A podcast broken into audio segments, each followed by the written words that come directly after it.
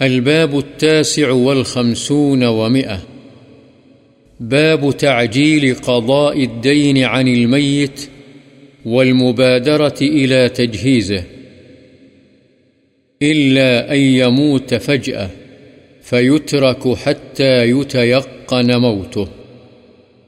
میت کے ذمے قرض کی ادائیگی میں اور اس کی تجہیز و تکفین میں جلدی کرنے کا بیان۔ البتہ ہنگامی موت کی صورت میں توقف کرنا جائز ہے تاکہ موت کا یقین ہو جائے۔ عن أبي هريرة رضي الله عنه عن النبي صلى الله عليه وسلم قال، نفس المؤمن معلقة بدينه حتى يقضى عنه رواه الترمذي وقال حديث حسن۔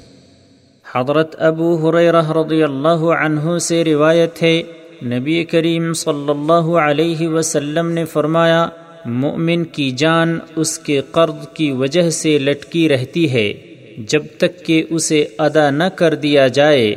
اسے امام ترمیزی نے روایت کیا ہے اور کہا ہے، یہ حدیث حسن ہے۔ وعن حسين بن وحوح رضي الله عنه أن طلحة بن البراء بن عازب رضي الله عنهما مرض.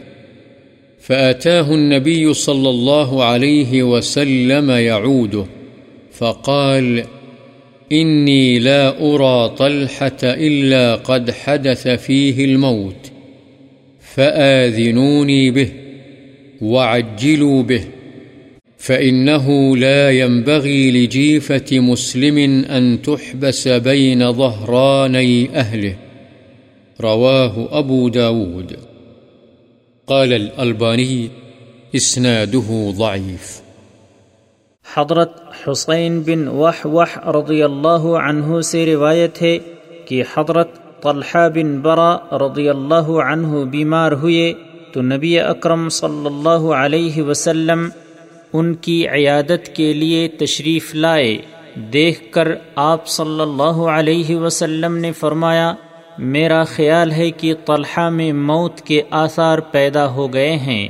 جب یہ فوت ہو جائیں تو مجھے اس کی اطلاع دینا اور ان کو دفنانے میں جلدی کرنا۔